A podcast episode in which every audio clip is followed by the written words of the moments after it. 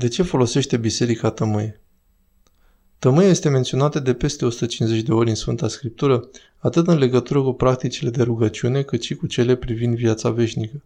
Vom discuta un pic despre tămâie astăzi, deoarece nu contează ceea ce credem noi despre tămâierea în biserică, ci ceea ce ne spune Sfânta Scriptură, și anume că în cerul vom avea parte din plin de mirosul de tămâie.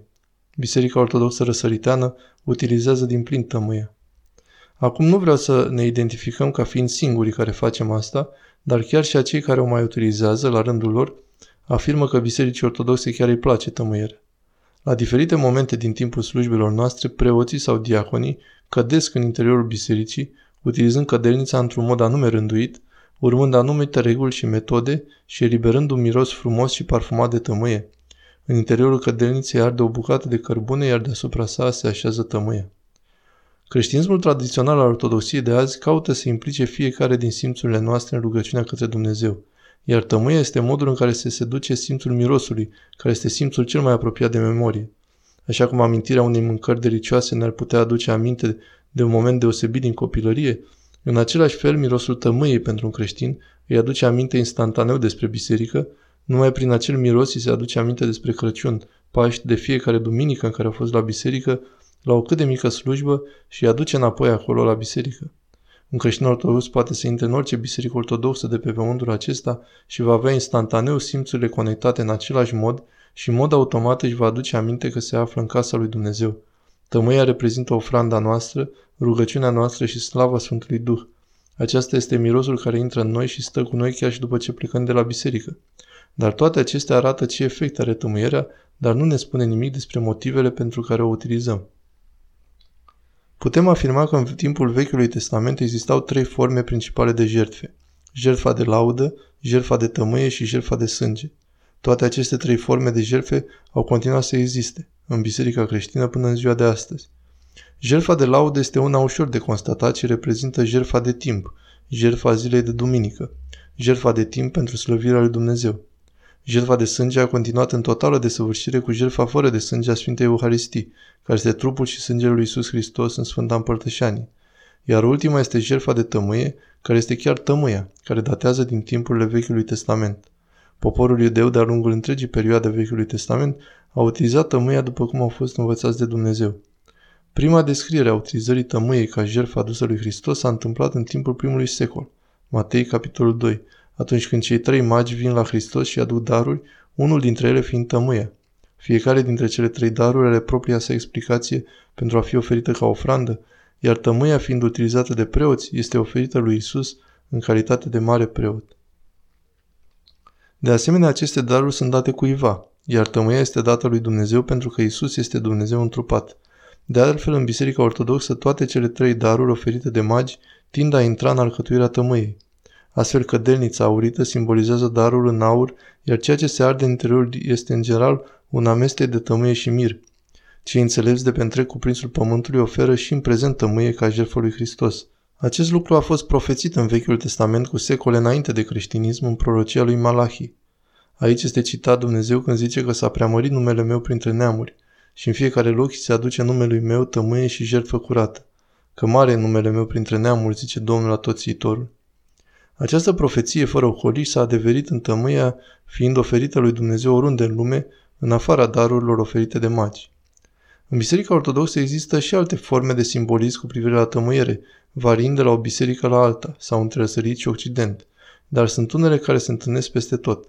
Spre exemplu, că delnița are de obicei patru lanțuri, reprezentând cele patru evanghelii, câteodată sunt numai trei, reprezentând Sfânta Treime, pe care sunt montați 12 clopoței reprezentând cei 12 apostoli, dar clopoței pot avea și o altă semnificație care ne duce la Vechiul Testament. Atunci veșmintele preoților aveau atașat mici clopoței, ca în momentele în care aceștia se aflau în spatele cortinei, în Sfânta Sfintelor, poporul îi putea auzi după zgomotul clopoțeilor și astfel se știa că preotul era bine. Sunetul clopoțeilor se poate auzi încă în zilele noastre în locurile unde se dă slavă lui Dumnezeu. Locul de origine al cădenței este în biserică, pentru că din biserică tămâia se ridică la ceruri, așa cum rugăciunile noastre se ridică la ceruri. În Evanghelia după Luca, capitolul 1, versetele 9 până la 11, Zaharia utilizează tămâia și asta ne arată că tămâierea era ceva familiar pentru creștini de-a lungul primului secol. Alte două referințe despre tămâiere în Apocalipsa lui Ioan pare arăta că primii creștini erau familiari cu aceasta, tămâierea fiind puternic legată de noțiunile de ceruri și de veșnicie, arătând prezența în rai a mirosurilor parfumate de tămâie. Trei dintre cele mai vechi slujbe liturgice creștine au numeroase referințe de utilizarea tămâiei. Liturgia Sfântului Iacov, pe care mulți cercetători o datează în timpul primului secol, conține 10 relatări cu privire la arderea de tămâie în timpul slujbei. De asemenea, tămâierea este menționată în liturgia Sfântului Marcu și în liturgia Sfinților Apostoli care datează încă din secolul 2 sau 3. Textul canoanelor apostolice menționează utilizarea tămâiei de către creștini. Eusebiu în secolul 3 face referire la utilizarea de către creștini a tămâiei. La începutul secolului IV, tămâia este menționată ca fiind utilizată în mod curent la funeraliile creștine. De subliniat că oricare din aceste cazuri datează de dinainte de constituirea canoanelor Noului Testament din secolul IV și implementarea lor pe scară largă în timpul secolului V, deoarece creștinii au ars tămâie spre slava lui Dumnezeu mai devreme de a avea Biblia ca să o citească. Mai există și alte mențiuni ale utilizării tămâiei în perioada bisericii timpurii și la o primă vedere acestea par avea o conotație negativă, dar atunci când te uiți mai îndeaproape, partea negativă nu este propriu tămâierii în sine, ci este vorba despre arderea de tămâie pentru închinare către idolii păgâni, care înseamnă idolatrie, iar creștinii s-au poziționat pe bună dreptate împotriva ei. Problema nu a fost cu tămâierea în sine, deoarece Dumnezeu a instituit utilizarea tămâiei așa cum vedem în Sfânta Scriptură. Creștinismul nu a venit dintr-o dată cu asta. Noi ardem tămâie încă din timpul Vechiului Testament.